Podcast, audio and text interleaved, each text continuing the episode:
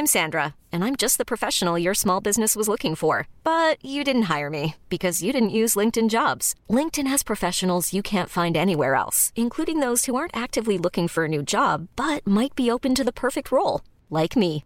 In a given month, over 70% of LinkedIn users don't visit other leading job sites. So if you're not looking on LinkedIn, you'll miss out on great candidates like Sandra. Start hiring professionals like a professional. Post your free job on linkedin.com/achieve today. Many of us have those stubborn pounds that seem impossible to lose, no matter how good we eat or how hard we work out. My solution is PlushCare. PlushCare is a leading telehealth provider with doctors who are there for you day and night to partner with you in your weight loss journey. They can prescribe FDA-approved weight loss medications like Wagovi and Zepbound for those who qualify. Plus, they accept most insurance plans. To get started, visit plushcare.com slash weight loss. That's plushcare.com slash weight loss.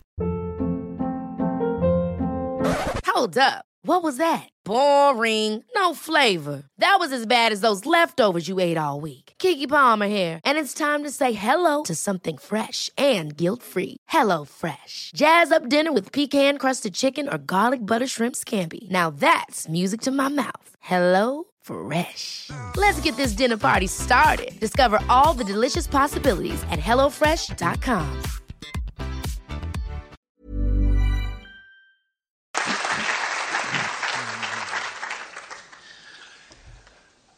È con qualche emozione che inizio questo confronto con voi, ogni conferenza è anche un po' un dialogo fatto di parole di ascolto, proprio non solo per queste presentazioni, per questi saluti che mi sono stati rivolti da persone a cui sono legato in maniera diversa, in particolare vorrei ricordare l'arcivescovo per l'amicizia che ho con lui e l'antica conoscenza e la stima anche. E poi anche, devo dire, per il rettore, professor Di Sciascio, che mi ha permesso di entrare in qualche modo anche attraverso il suo dono nell'università e questo perché mi permette di risalire alla parte centrale della mia vita, che è stata quella vissuta soprattutto in aule accademiche, e quindi di ritrovare ancora anche qui questo orizzonte, ma soprattutto anche con le parole che mi sono state rivolte. E devo dire che mi emoziona un po' anche vedere l'abbraccio di una folla così numerosa di persone che sono anche in difficoltà persino nel poter seguirmi, ma che vogliono, che sono venute così con amicizia anche. E allora proprio io vorrei parlare con voi di questo tema molto suggestivo, espresso attraverso anche questi simboli fondanti. Vorrei parlare in maniera molto familiare, didascalica, perdendo un po' anche il manto accademico pur essendo il testo biblico dell'Esodo uno dei testi dal punto di vista anche esegetico, storico, molto complesso.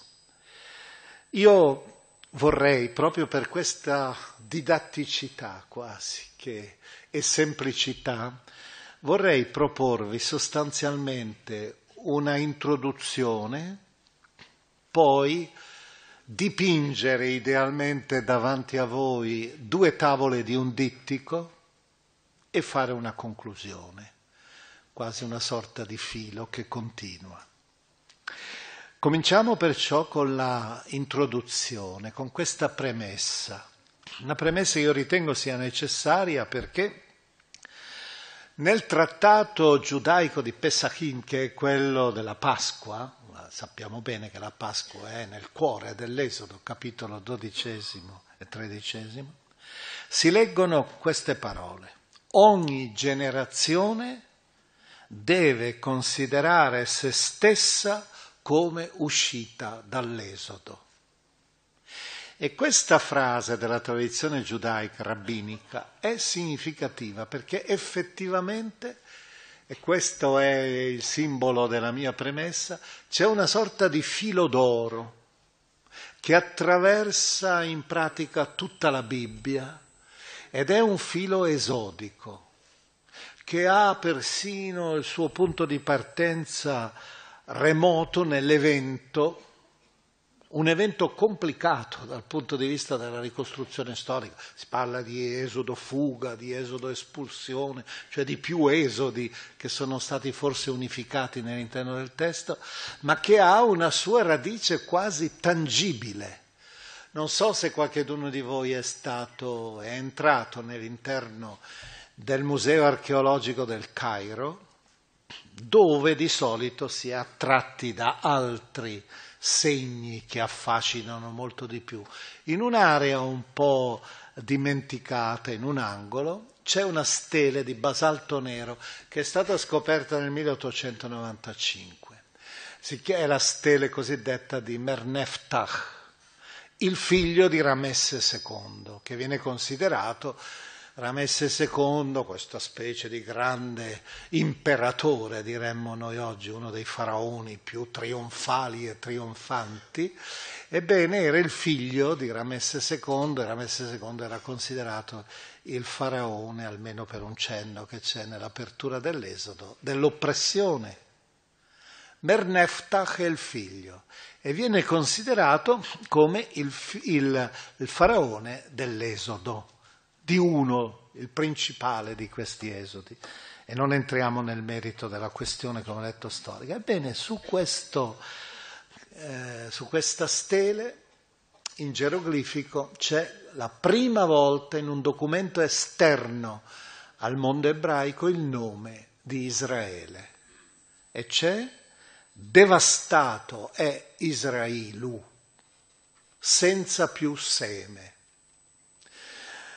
Probabilmente con una certa sontuosità e enfasi il faraone dichiara la vittoria, la sconfitta di questa popolazione che era giunta, come accadeva spesso nel mondo egizio, pensiamo agli Hyksos, che era giunta e che aveva costituito probabilmente anche un problema per questo Stato. Ebbene, il filo, se volete, parte da lì da questo angolo remoto del Museo del Cairo. E procede però soprattutto nella Bibbia a partire forse dalle testimonianze più antiche come quella che pronuncia un ebreo in un giorno di primavera registrato questo suo pronunciamento nel capitolo ventiseiesimo del quinto libro della Bibbia, cioè il Deuteronomio, che è pur sempre legato all'Esodo, come tutti i primi cinque libri della Bibbia, pronuncia durante un rito, il rito di primavera, presenta a Dio le primizie, che è una componente unita alla festa di Pasqua presenta davanti al Signore questo dono, lo depone davanti all'altare e dichiara, mio padre era un arameo errante, scese in Egitto, vi stette come un forestiero con poca gente e vi diventò una nazione grande, forte e numerosa. Gli egiziani ci maltrattarono, ci umiliarono e ci imposero una dura schiavitù. Allora noi gridammo al Signore, al Dio dei nostri padri, e il Signore ascoltò la nostra voce, vide la nostra umiliazione, la nostra miseria la nostra oppressione. Il Signore ci fece uscire, il grande verbo dell'Esodo, dall'Egitto con mano potente, braccio teso, spargendo terrore e operando segni e prodigi. Ci condusse in questo luogo e ci diede questa terra, la terra della libertà, ove scorrono latte e miele. Ecco, vedete, questo è proprio questo filo che continuerà, adesso. Io non lo ricordo, quando Giosuè sulla, eh, sulla frontiera, appena entrati, sono nella terra promessa, la famosa assemblea di Sichem, capitolo 24 del libro di Giosuè, ripete ancora questa professione di fede, tant'è vero che spesso è stato detto da uno studioso, la professione di fede più breve che può dire un ebreo è semplicemente questa, il Signore ci ha fatto uscire dall'Egitto. Signore ci ha fatto uscire dalla casa di schiavitù. Questo è l'atto. Vedete che la religione biblica non è una religione che fa decollare dalla realtà verso cieli mitici e mistici. È una religione che parte da un evento storico di liberazione di un popolo, come avremo occasione di vedere. E poi si può continuare ancora. Davide, secondo il, libro, primo libro delle cronache, capitolo 29, sta per presentare le offerte per la costruzione del Tempio che poi, che poi farà suo figlio. E present, come si presenta davanti a Dio? Si presenta così. Noi siamo stranieri davanti a te e sempre pellegrini come i nostri padri. E sarà il primo tema che io affronterò, che è anche nel titolo cammino. E ancora, gli ebrei a un certo momento si ritrovano ancora schiavi, voi tutti lo ricordate. Dove sono schiavi ancora? Siamo lontani forse sei secoli dal primo esodo, dall'esodo dall'Egitto. Sono a Babilonia. Ed ecco un profeta anonimo, la cui opera è entrata poi nei capitoli 40 al 55 più o meno del libro di Isaia, questo anonimo profeta detto il secondo Isaia, canterà il ritorno da Babilonia al focolare nazionale della terra di Israele, della terra promessa, lo canterà come un secondo esodo. E poi voi tutti ricordate che Gesù, secondo il Vangelo di Luca, è sempre in cammino. Dieci capitoli, dal 9 al 19. La lunga marcia di Gesù verso Gerusalemme e quando a me, più o meno agli inizi di questa strada, sale su quel monte, Luca 9:30, appaiono accanto a Gesù, quella che noi abbiamo identificato nel Tabor, trasfigurazione, appaiono davanti a Gesù due uomini, Elia e Mosè, conversavano con lui, apparsi nella gloria e parlavano del suo esodo di Gesù che stava per compiersi a Gerusalemme. E l'Apocalisse è alla fine, se volete, questo grande itinerario verso l'ultima meta, la Gerusalemme nuova e celeste. Infatti si dice esplicitamente, sapete che l'Apocalisse è come una palido, palinodia per soli coro e orchestra potremmo dire, perché continuamente ci sono i canti e quale canto? Cantavano il cantico di Mosè e dell'agnello, il famoso canto del capitolo quindicesimo dell'Esodo che purtroppo non possiamo commentare ma che è un bellissimo testo poetico, innico. Questa era un po' la mia promessa, il, la mia premessa, il filo conduttore costante è proprio questo un filo dinamico. L'esodo è strutturale a un popolo che era nomadico e che quando diventa stanziale non ha più la sua identità piena, ma soprattutto perché quella è la grande esperienza della libertà. Martin Buber, che forse alcuni di voi conoscono bene, questo filosofo ebreo di Vienna che poi morì a Gerusalemme e che filosofo personalista, scriveva Guardate questa frase, è veramente incisiva contro tutte le tentazioni di, anche in maniera criptica, nascosta, di influire su questo dono che è radicale nella visione biblica. Come viene rappresentato l'uomo appena entra in scena sulla ribalta della storia secondo la Bibbia, capitolo secondo della Genesi, è solitario sotto l'albero, all'ombra dell'albero della conoscenza del bene e del male. E ciò che vuole gli sarà dato, o il frutto del bene e del male, la morale consegnata da Dio, come dato in sé che ci precede e ci eccede, oppure lui strappa e decide ciò che è bene e ciò che è male. Ma questo lo può fare perché? Perché è libero la libertà. È strutturale all'antropologia, contro tutte le tentazioni che hanno avuto anche gli uomini di chiesa di togliere questo che invece è strutturale. Ebbene, Martin Buber diceva, Dio è il Dio della libertà Egli che possiede tutti i poteri per costringermi non mi costringe. Egli mi ha fatto partecipe della sua libertà. Io lo tradisco se mi lascio costringere.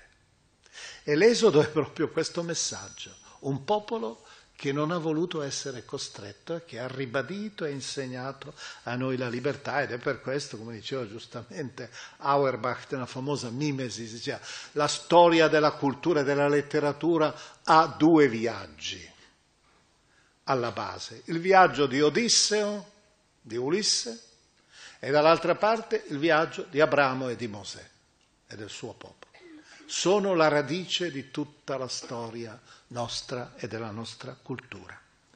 Ecco, a questo punto, chiuso questa lunga premessa, questo filo che però è indispensabile, io credo, senza entrare, ho detto, nel merito delle questioni storiche, delle questioni letterarie ancora più complesse, perché il testo, come sempre i testi biblici della Torah, dei primi cinque libri, ma in particolare Genesi ed Esodo, sono come tanti fiumi che si sono messi insieme, per cui qualche volta si riescono ancora a riconoscere i colori diversi, sono quelli che gli studiosi chiamano le tradizioni in realtà qualche volta sono veramente molte di più di quelle che hanno identificato gli studiosi. Si vedono nel testo, eh. non so, come quando capita uno che fa la trasvolata tra l'Europa e l'America del Nord e vede sull'Atlantico proprio un fiume verde, di solito quello un po' verde, sull'Atlantico, la corrente del Golfo. Ecco, questi testi si intuiscono nella loro diversità, messi insieme da questa redazione, questione complessa. Andiamo alla prima tavola del nostro dittico, che io, proprio per la sollecitazione che mi è stata rivolta col titolo, definisco con l'elemento cammino, il Dio in cammino col suo popolo. Anche perché il verbo fondamentale dell'Esodo è il verbo bo, yazzà, uscire, andare, uscire. Ecco, io attorno a questo tema, stando sempre naturalmente nell'eso, farei, immaginate la tavola di un dittico, due registri pittorici. Farò così anche per la seconda, per ragioni anche un po' così di semplificazione su un tema così vasto. Prima, primo registro, l'uscire, il camminare, si tratta di un'esperienza radicale antropologica, l'uscire e camminare. Perché? Perché è proprio l'inizio stesso del nostro esistere. Noi, quando nasciamo, che cosa facciamo? Usciamo. Usciamo dal grembo della madre. E sapete, guardate cosa ha ricamato la psicanalisi su quel momento. Il desiderio di ritornare, gressus ad uterum, la complessità del conquistare lo spazio, vedete il bambino che, deve, che trova lo spazio, prima aveva tutto nell'interno del grembo della madre, anche la conquista del cibo poi sarà tutti quegli elementi che, sono, che prima gli venivano assicurati. È un trauma, è un evento straordinario, tant'è vero che spesso piange il bambino che nasce. Ebbene, è la conquista del tempo e dello spazio, è la conquista della libertà. Tant'è vero che si suol dire che ci sono delle madri che non vogliono mai staccare il figlio dal cordone ombelicale eh, e lasciarlo libero nella sua avventura, la sua avventura umana, spirituale e così via. La perdita della sicurezza, il rischio, tutto questo Israele, basta leggere il testo, si vedono queste difficoltà dopo la grande illusione di aver conquistato lo spazio libero, però com'è difficile camminare. Nel... Un'esperienza radicale, ho detto, antropologica, ma anche un'esperienza radicale antropologica dal punto di vista sociale. E qui noi lo capiamo in maniera particolare in questi anni, in questo periodo. Pensiamo al tema della migrazione. Israele è qui nell'Esodo un popolo di profughi, indubbiamente. Ed è per questo che allora sarà estremamente attento a questo tema. Io potrei citarvi vari passi. Voi, io ve ne cito soltanto due, uno dell'Esodo proprio e uno del libro del Levitico che è parallelo. Se voi lo ascoltaste, voi sentireste la modernità e la drammaticità che ha tante volte come una spina nel fianco di una certa politica che stiamo vivendo, di una certa visione anche, di una certa paura, anche giustificata. Diciamo. Esodo 22, 20. Non molesterai lo straniero, né lo opprimerai perché anche voi siete stati stranieri in terra d'Egitto. Levitico 19, 33, 34. Questo era Esodo 22, 20. Quando uno straniero risiederà tra voi, nella vostra terra, non lo opprimerete. Lo straniero residente tra voi lo tratterete come il nativo tu l'amerai come te stesso, perché anche voi siete stati stranieri in terra d'Egitto. Vedete, l'Esodo costruisce un popolo accogliente. Poi vedremo anche un popolo che comprende che deve entrare nella terra della libertà e non deve ritornare ancora all'oppressione. Questo è un altro discorso. Questo era il primo registro l'esodo cammino come esperienza radicale antropologica e sociale. Secondo registro. Secondo registro, l'esodo, questo cammino, è un cammino, di fatti poi vedremo anche questi simboli, gloria, nube, fuoco, sono simboli teofanici di Dio. Ebbene, è un'esperienza religiosa, non solo antropologica, è un'esperienza religiosa. Voi vi accorgerete, chi ha già letto il libro dell'Esodo attentamente, più o meno penso tutti sappiano com'è costituito questo libro, si accorge che all'inizio ha indubbiamente il cammino comincia in una notte con una celebrazione liturgica, Pesach, la Pasqua. E tra l'altro noi sappiamo che tutto il rituale che viene descritto nel capitolo dodicesimo è la trascrizione per un'esperienza storica, quella della liberazione, di una celebrazione che era una celebrazione legata invece ai ritmi stagionali, era la festa di primavera, la migrazione, la transumanza verso nuovi pascoli. Non per nulla c'è anche l'elemento dell'agnello, vedete che non, viene, non vengono rotte le ossa, perché si prega Dio che ce lo ridia nei parti futuri del gregge, quello che noi sacrifichiamo a Lui. E ancora è una festa, vedete, del clan.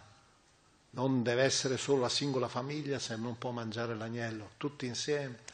È una festa che comprende anche i riti apotropaici l'allontanamento degli spiriti del male, famoso anche nella tradizione araba, c'è il Mashhit, eh, che è uno dei demoni che assale i pellegrini, chi cammina nel, nei viaggi lungo le piste del deserto. E anche qui, vedete, si deve ungere col sangue dell'agnello i pioli delle tende. La tenda è la casa che poi, la casa mobile, per cui si tiene lontano quasi lo spirito del male. Quindi un rituale che viene però diventa come la sorgente, la festa per eccellenza della liberazione e come è stato ricordato anche diventa la festa pasquale, poi dopo cristiana, la grande liberazione celebrata in un rito. Ma soprattutto io vorrei che voi poneste l'attenzione quando leggerete questo testo, poniate l'attenzione al fatto che c'è un numero sterminato di pagine, di capitoli nel libro dell'Esodo che sono dedicate al culto, alla liturgia, che è la liturgia del Tempio in realtà. Quindi già quando sono arrivati, che viene retroproiettata.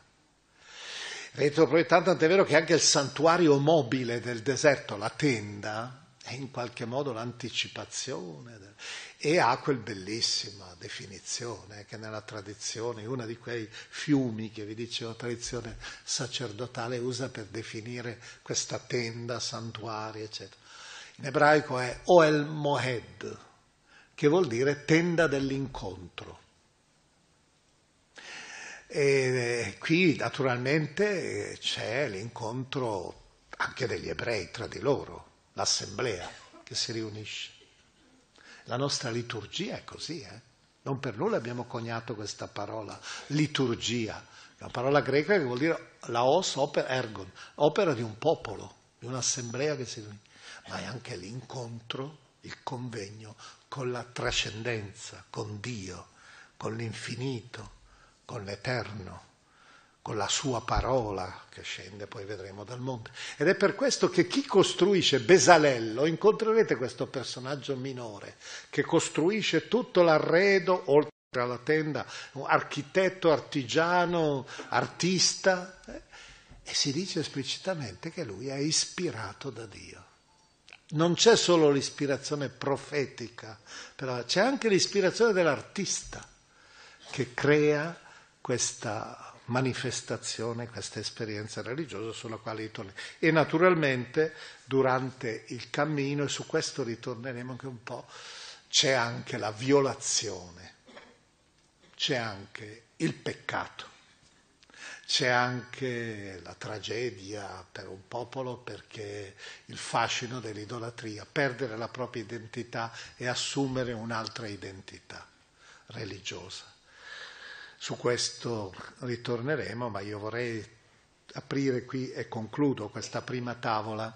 Vorrei soltanto ricordare che curiosamente nell'interno del linguaggio biblico del peccato, tendenzialmente i vocaboli sono vocaboli di cammino, di percorso, di traiettoria. Per esempio, het, hatahat, eh, peccato, letteralmente vuol dire sbagliare il bersaglio, la freccia che non punta al bersaglio. Awon, si traduce con colpa o qualcosa del genere, è deviare, perdere la pista giusta nel deserto, che vuol dire votarti alla morte. Ecco, in questa luce si comprende che allora convertirsi, come si dice in ebraico, shuv, che vuol dire ritornare ritornare sulla retta via. Ecco, vedete che il cammino diventa anche una componente non solo del culto, ma anche l'esperienza religiosa, ma anche l'esperienza della stessa morale. Ma su questo ora andiamo nella seconda tavola, quella un po' più ampia che vorrei presentare, dove introduciamo le coordinate anche spaziali, che sono il deserto, che è il deserto, e la gloria, la nube, il fuoco. Naturalmente simboli, dicevo prima, della trascendenza. Non dimentichiamo mai che, non solo perché è una religione, ma che l'antropologia, non solo religiosa, eh, non può essere esaurita soltanto nel pur glorioso orizzonte della scienza, perché la nostra conoscenza è già una conoscenza polimorfa, noi non conosciamo soltanto con la logica formale né con l'esperienza fenomenica, conosciamo anche con l'amore, conosciamo con la poesia, conosciamo con l'arte, conosciamo quindi anche con la fede. Eh? Sono percorsi che dimostrano quanto siamo complessi noi. Io ricordo spesso quello che diceva un filosofo della scienza e anche filosofo soprattutto del linguaggio, Wittgenstein in quel trattato che è difficile la sua parte, il Tractatus Logico-Filosofico, quando scrive la prefazione, prefazioni si scrivono sempre dopo eh, aver fatto il libro, dice quello che io volevo descrivere erano i contorni di un'isola. Facile. Se è un atollo, si cammina lungo la battigia, voi che siete gente qui che conoscete bene le spiagge, si circonda in una giornata, magari tu la definisci Ecco l'importanza della scienza, della psicologia, della definizione. Ciò che ho scoperto alla fine, lui confessava, sono le frontiere dell'oceano. Se io guardo solo di qua vedo solo l'isola, la terra, ma qui c'è il mare che batte, c'è l'oceano, c'è anche l'infinito, mistero. Comunque lo si definisca trascendenza.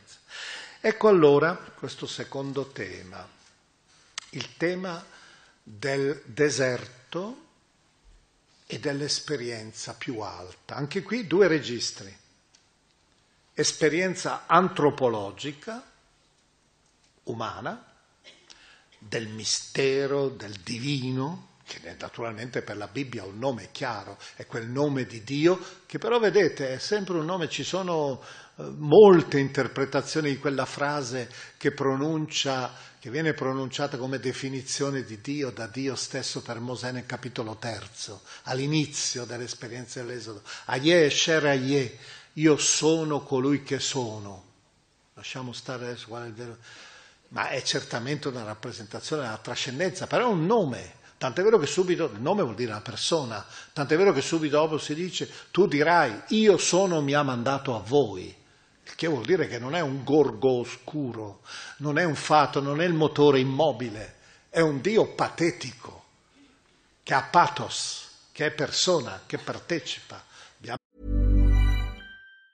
The biggest names in tennis are coming to Paris for the most anticipated Roland Garros in years. Tennis Channel Plus is your place to watch. Stream every court from your phone or smart TV live in HD. Experience three weeks of unparalleled tournament access as the world's top players in tennis face off against each other. Will the veteran champions continue their dominance, or will a fresh face emerge to challenge their legacy on the clay courts? Daily live coverage of this epic showdown begins Monday, May 20th. Don't miss a matchup. Stream it now with Tennis Channel Plus to be there when it happens. I'm Sandra, and I'm just the professional your small business was looking for. But you didn't hire me because you didn't use LinkedIn jobs. LinkedIn has professionals you can't find anywhere else, including those who aren't actively looking for a new job but might be open to the perfect role, like me. In a given month, over 70% of LinkedIn users don't visit other leading job sites. So if you're not looking on LinkedIn, you'll miss out on great candidates like Sandra. Start hiring professionals like a professional. Post your free job on linkedin.com slash achieve today. Mandato a voi per liberarvi. Ecco allora che nell'interno, sotto la gloria, la, la gloria di Dio, che è il nube, il fuoco, la nube per il giorno, il fuoco per la notte, noi viviamo questa esperienza transitoria, perché non è la terra promessa, il deserto L'esodo è soprattutto il cammino, non è ancora l'arrivo, anche se è implicito. Ed ecco allora ricordiamo, io vorrei ricordarvi dell'esperienza antropologica di base di questo eh, deserto sotto la nube, sotto il fuoco. Vorrei ricordarvi due elementi. Primo, una delle esperienze che poi verrà usata molto per rappresentare l'esodo in chiave teologica, è il tempo del fidanzamento. Nel fidanzamento non hai ancora conquistato la pienezza, però vivi già l'esperienza, anzi purtroppo ora sempre di meno si è persa la capacità di declinare questo vocabolo che è un vocabolo impressionante sempre, tenerezza, la tenerezza. E come si fa a fare la tenerezza quando i fidanzati si parlano col cellulare, con la, il linguaggio semplificato? Eh? Rispetto a quando, se permettete anche una testimonianza data la, la familiarità di questo, quando è morta mia madre abbiamo scoperto, io e le mie sorelle, due sorelle, tutte le lettere che mio padre e mia madre si scrivevano, perché mio padre era stato mandato in Sicilia per, con la guerra, perché lui era antifascista, quindi aveva messo in prima fila per, per eliminarli con l'avanzata degli americani, e tutto quello che si scrivevano non, non avevano notizie da darsi, era però la tenerezza e il tessuto. Ecco, pensate Osea, leggete il capitolo secondo, con tutta la storia di uno che è stato tradito e che perciò odia e ama però perché non può non amare. E Osea 2,16, io la sedurrò, la condurrò nel deserto, e parlerò sul suo cuore, letteralmente. Eh? Abbraccio, l'abbraccio. Ecco, vedete, il fidanzamento c'è anche riprendendo il filo del, dell'esodo. E dall'altra parte poi vedremo anche che è più concreto persino questa presenza del Dio, della gloria. E dall'altra parte anche il tema dell'amarezza. È una prova anche quel periodo. La pedagogia. Il padre che educa. Deuteronomio 8.5 in questo caso, come un uomo, e racconta la vicenda dell'Esodo, come un uomo educa, corregge suo figlio, così il Signore tuo Dio ha corretto, ha educato te quando eri nel deserto. Non lasciandoti mai perire, perché vedete, ti imbandisce anche una tavola con la manna, ma ti ha educato, hai vissuto anche un'esperienza aspra. Ecco allora, esperienza antropologica, fidanzamento, crescita, educazione, l'esodo di un popolo e anche noi, vivendo l'esperienza dell'esodo, possiamo vivere anche questa esperienza, l'abbiamo vissuta forse. Ma secondo registro, il più importante, l'esodo durante il cammino, durante il deserto, è una esperienza religiosa, morale, capitale, fondamentale. Anche prima avevo distinto antropologica e religiosa. Adesso questa religiosa è.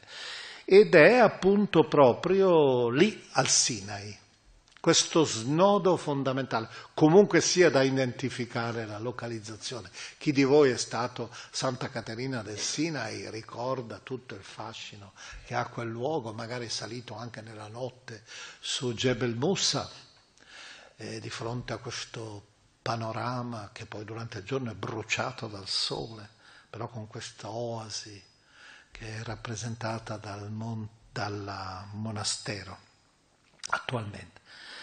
La cornice è la teofania, quindi la presenza di Dio. Esodo 19-18. Il monte Sinai era tutto fumante perché su di esso era sceso il Signore nel fuoco e ne saliva il fumo come il fumo di una fornace. Tutto il monte tremava molto. La grande teofania, epifania di Dio, la trascendenza, eh, capite? Il significato è questo, terremoto, folgori, tutto quanto, la coreografia per eccellenza. Ma qual è l'elemento fondamentale? C'è un versetto che non è dell'Esodo ma del Deuteronomio, che per me è un gioiello assoluto. Deuteronomio 4:12. Mosè ricorda ciò che è avvenuto lì e lo ricorda in una frase sola. Dio vi, e c'è il simbolo che è stato messo per Dio vi parlò di mezzo al fuoco. Col devarim shomim, suono, voce di parole voi ascoltaste. Immagine alcuna voi non vedeste. Temunah en kemroim. Zulati kol, solo una voce. Guardate che è potente un popolo che adorava prima tribali, pietre, che è tentato sempre dal vitello d'oro, cioè vedremo da, da, dall'elemento concreto, che però è la parola, è una parola, la realtà più fragile e più potente che noi abbiamo. Voi avete ascoltato, non avete visto nessuna figura, nessuna immagine, solo una voce. Ed ecco allora qual è l'elemento fondamentale? È il decalogo. Ecco, il Decalogo è veramente un testo, io direi, capitale, dicevo prima, anche per la cultura laica. Pensate, io spero che qualcuno di voi, almeno quelli che hanno un po' più il gusto anche di una certa cinematografia o che hanno eh, un po' di anni alle spalle anche, eh, nel 1987, dall'87 all'89, questo regista polacco, Kieslowski, ha fatto il Decalogo, dieci film di un'ora ciascuno sostanzialmente per ciascun, deca- per ciascun comandamento, straordinari, perché li incarna nell'interno della quotidianità. E lui ai giornalisti presentando questi film aveva detto a Venezia, aveva detto, ma queste dieci parole sono lì, come una costellazione nel cielo, Noi le violiamo tutti i giorni, ma sono sempre lì a ricordarci la morale. Eh, Adenauer, adesso facciamo un piccolo intervento un po' ironico adesso con due testimonianze. Guardate il decalogo, dieci comandamenti essenziali. Adenauer diceva, un uomo politico noto, forse tedesco, sapete, del secolo scorso, Capisco perché i dieci comandamenti sono tanto chiari e privi di ambiguità. Non furono redatti da un'assemblea. E questo era già stato detto da un padre del deserto, Abbasisoes, eh, del deserto egizio, eh, il quale diceva, e questo vale per noi teologi, eh, se Dio avesse chiesto ai teologi di Alessandria, Alessandria d'Egitto, di approntare una tavola di comandamenti, invece di dieci ne avremmo avuti mille. Cioè l'eccesso della casistica. Invece vedete, lì è chiaro. L'unica cosa che io vorrei ora che voi vi schiodaste dalla mente è il fatto, lo si dice spesso, che sono tutti tranne uno, vabbè, ma perché è formulato probabilmente dopo in maniera... sono tutti negativi. Ecco, io qui vorrei che voi pensaste a questo fatto, che l'imperativo apodittico, non fare, negativo, è, secondo la stilistica semitica in genere, è un modo per rendere più incisivo il positivo. È come il bambino fai la minaccia, ma per insegnargli a comportarsi bene, correttamente. Ed ecco allora che in questa luce dovremmo dire, io sento non uccidere. Che cos'era? È la celebrazione del diritto alla vita, tutte le sue articolazioni. Io ho per esempio, non so, non dire falsa testimonianza, è la celebrazione del diritto alla dignità dell'altra persona, all'onore e al rispetto per l'altra persona, poi in sede processuale, qui soprattutto dire la verità. Non rubare, di per sé forse l'originale vuol dire diritto alla libertà, non soltanto alla proprietà, c'è il nono e il decimo sulla proprietà, perché vorrebbe dire qua, non commettere un ratto di persona non togliere la libertà perché loro rubavano quando facevano una eh, scorreria, portavano via anche le persone, soprattutto le persone, donne, bambini, qualche volta persone abili al lavoro. Quindi sarebbe la difesa, la celebrazione. Non commettere adulterio è il diritto al matrimonio, all'amore, il rispetto per la vita sessuale, l'ordinata, l'eros e l'amore.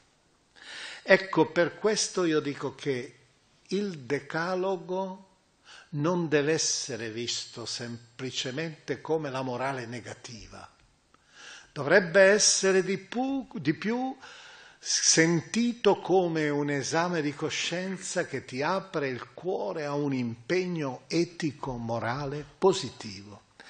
Tant'è vero che Cristo, se voi vedete, nelle famose sei antitesi del discorso della montagna, ha cercato di prendere alcuni elementi del decalogo e di portarli alle estreme conseguenze, cioè di mostrarne la radicalità profonda.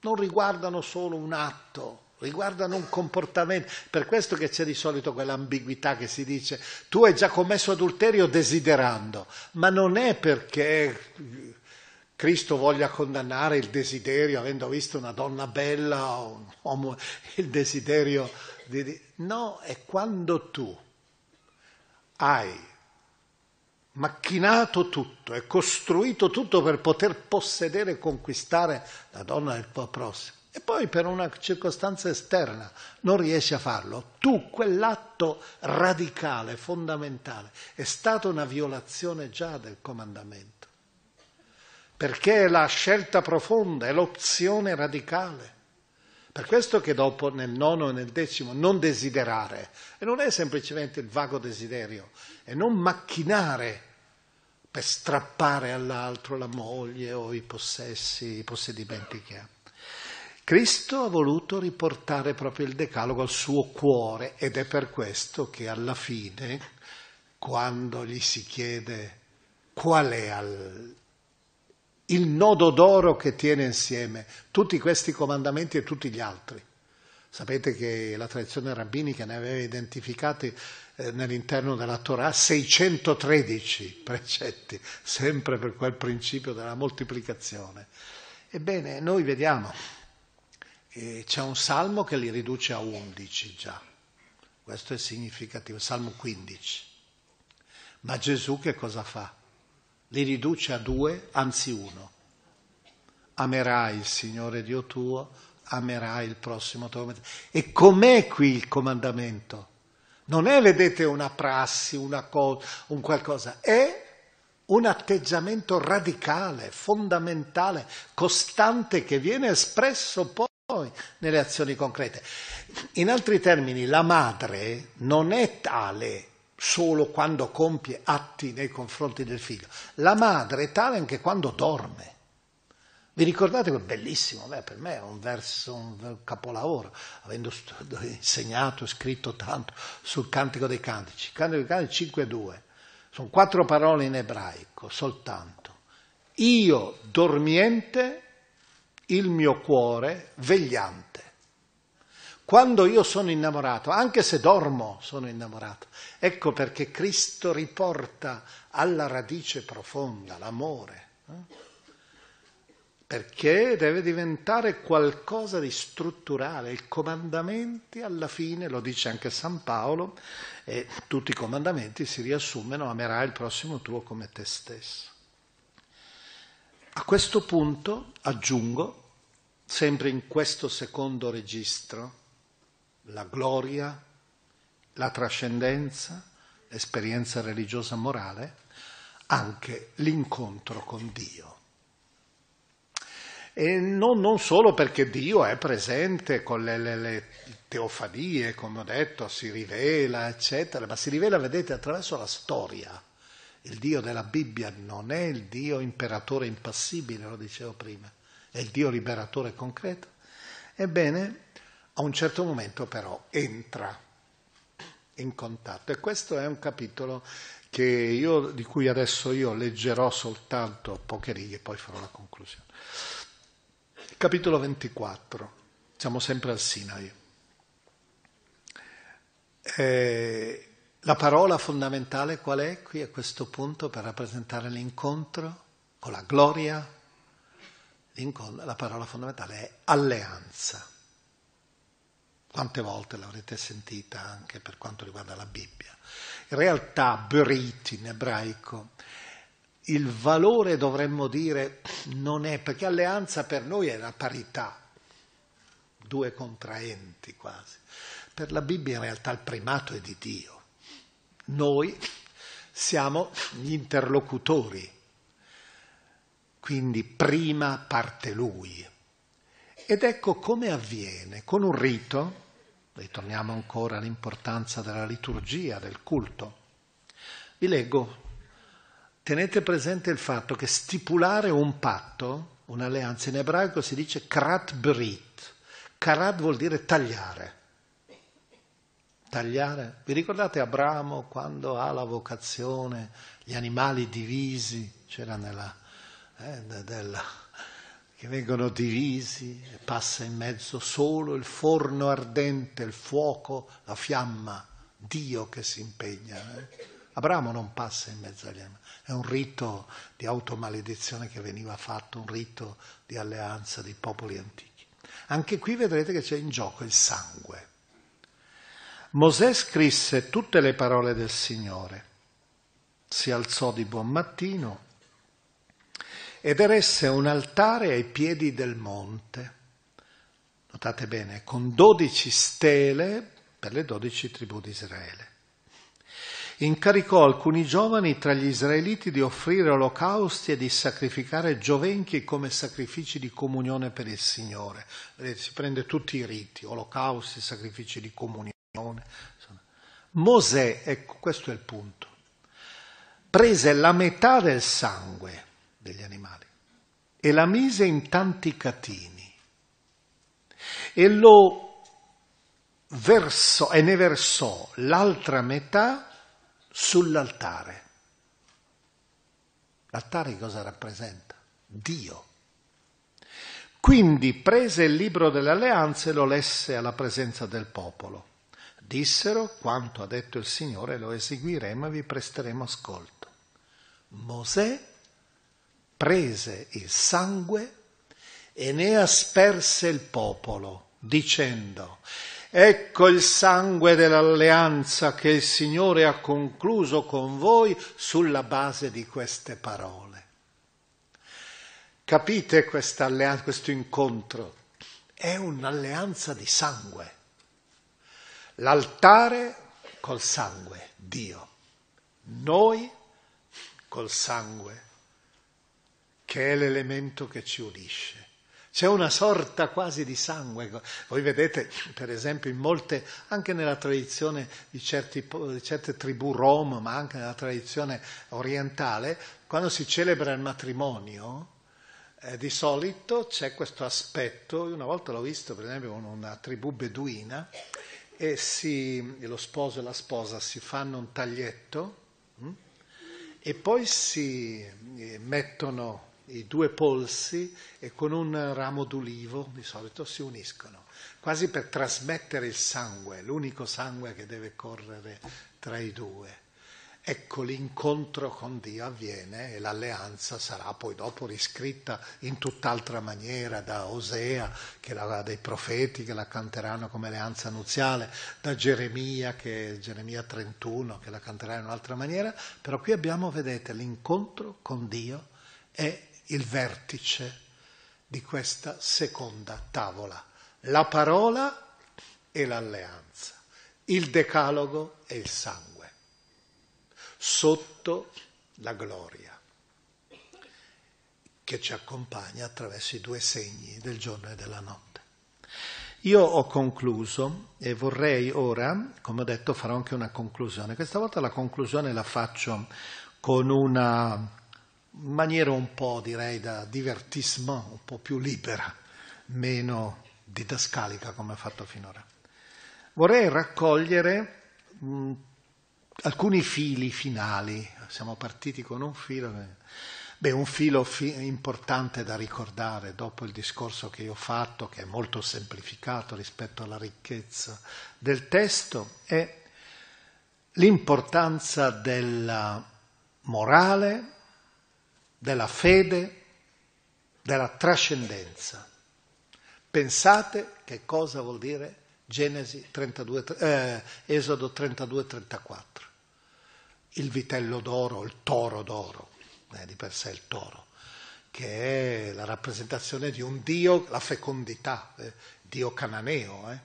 Baal aveva come simbolo il toro, la, dio quando scende la pioggia sulla terra screpolata, che è come un grembo, è il seme del Dio che feconda la terra, dà fertilità ai campi, dà fecondità al gregge. L'idea di avere un Dio è bellissimo, non so, qualcuno di voi spero che conosca questa, è incompiuto, ma l'oratorio di Schönberg, Moses und Aaron, Mosè Aaron, eh? Schönberg era un ebreo, musicista famoso, dodecafonia. Ed è interessante una cosa in questo oratorio incompleto che esprimeva il suo ritorno all'ebraismo ed è il Sinai, soprattutto il fondale, Moses und Aaron. Mosè usa sempre il recitativo secco, la parola. Aronne canta e affascina. Questa è la differenza. La religione biblica è una religione esigente, pura. La religione più facile, quella che ti attira, che ti obnubila la mente, quella dell'idolo, d'oro per di più. Ecco perché dico che questa pagina è una pagina importante, questo libro, per la morale autentica, la fede autentica, la trascendenza. Secondo, indubbiamente è anche una meditazione sull'oppressione, sulla violenza, che è purtroppo una delle grandi, diventa sempre più una delle grandi leggi, norme della nostra società. Pensiamo tutta la violenza, l'aggressività che corre sui viali dell'informatica, sempre di più, ma anche nella politica, nella società nei confronti poi tante volte appunto l'oppressione e la violenza. Io vorrei, ho detto che è un po' un divertissement questo, anche perché siamo ormai alla fine, ho parlato tanto tempo. Io vorrei ricordarvi a questo proposito, partendo da un versetto dell'Esodo, che è citato in quel romanzo. Esodo 1,16. Vi ricordate? Controllo delle nascite che il faraone impone. Quando sono sul sedile di pietra, le donne venivano messe per partorire su queste due pietre con le divaricate. Eh,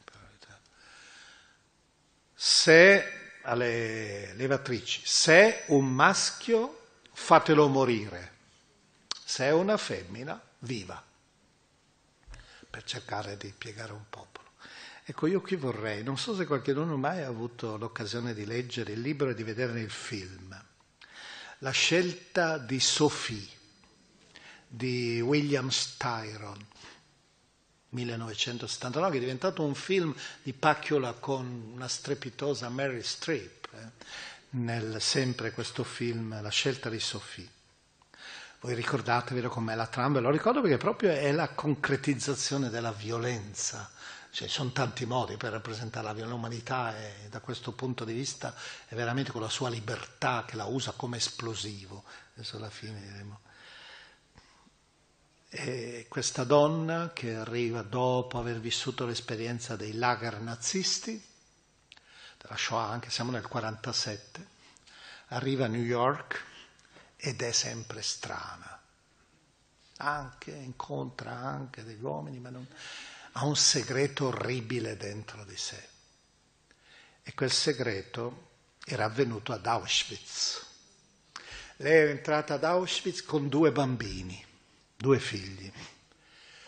E il, la, l'ufficiale nazista dice, no, uno solo deve restare in vita, lo devi scegliere tu, un maschio e una femmina. E lei grida, Ich kann nicht wählen. Io non posso scegliere. Scegli tu, non posso. E invece lui con la crudeltà senza disumana ormai costringe la madre. E la madre, come forse sapete quelli che hanno visto, salva il maschietto e la bambina viene avviata alla camera gas. Ecco, pensate il punto di partenza che cita Styron, cita proprio questo dell'Esodo. Eh? Ecco, questo per dire come dobbiamo sempre stare in guardia contro questo mostro accovacciato nella nostra società in forme molto diverse, qualche volta in parole, ma è pur sempre, l'abbiamo visto anche con la violenza fondamentalista. E da ultimo, l'ultimo è naturalmente però il libro dell'Esodo è il canto della libertà della libertà autentica, una libertà da la schiavitù, ma per la terra promessa. Non basta arrivare nella terra della libertà, come capita spesso a questi, e poi trovare qui una terra che invece è una terra di oppressione, alla fine pensiamo che cosa significhi per molti questa oppressione di coloro che sono riusciti anche a attraversare il Mediterraneo. E allora ecco l'esercizio della libertà. L'esercizio della libertà è uno, il libro dell'Esodo, il canto della libertà e della liberazione. Io ve la vorrei lasciare attraverso due testimonianze come ho fatto finora, non più parlando io. La prima è di Dostoevsky, questo grande scrittore, nell'interno di quella famosa, qui in un'altra pagina però ricordate quella leggenda del grande inquisitore che l'accusa che fa a Cristo. tu sei venuto a rovinarli questi, hai portato la libertà di credere in te, o no? Invece questi vogliono il pane, vogliono soltanto che si dia l'ordine da seguire. E lui scrive in un'altra pagina, scrive, dai la libertà all'uomo debole, l'uomo che non è autentico, ed egli stesso si legherà le braccia e te la riporterà. Come l'immagine, sapete, del cane nel parco, gli tiri il ramo te lo riporta. La libertà è difficile, l'autentica libertà per non semplicemente fare, non avere vincoli, no, la libertà di scelta, quando come Sofia è drammatica.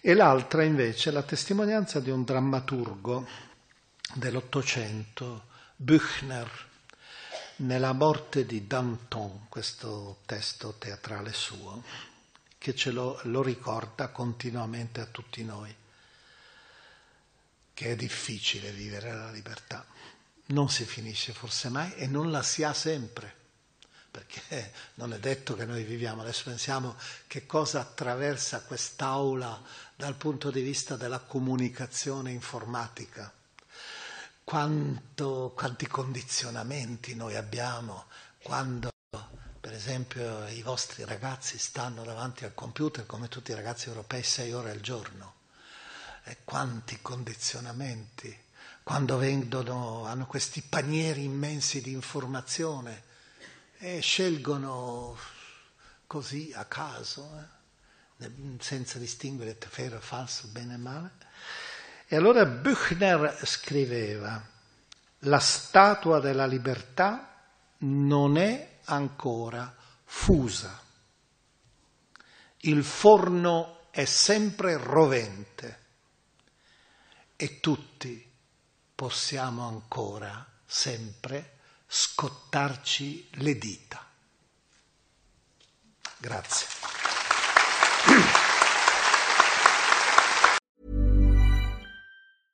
Ever catch yourself eating the same flavorless dinner three days in a row?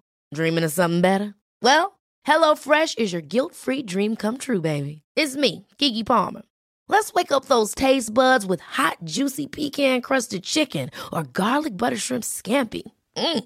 Hello Fresh. Stop dreaming of all the delicious possibilities and dig in at HelloFresh.com. Let's get this dinner party started.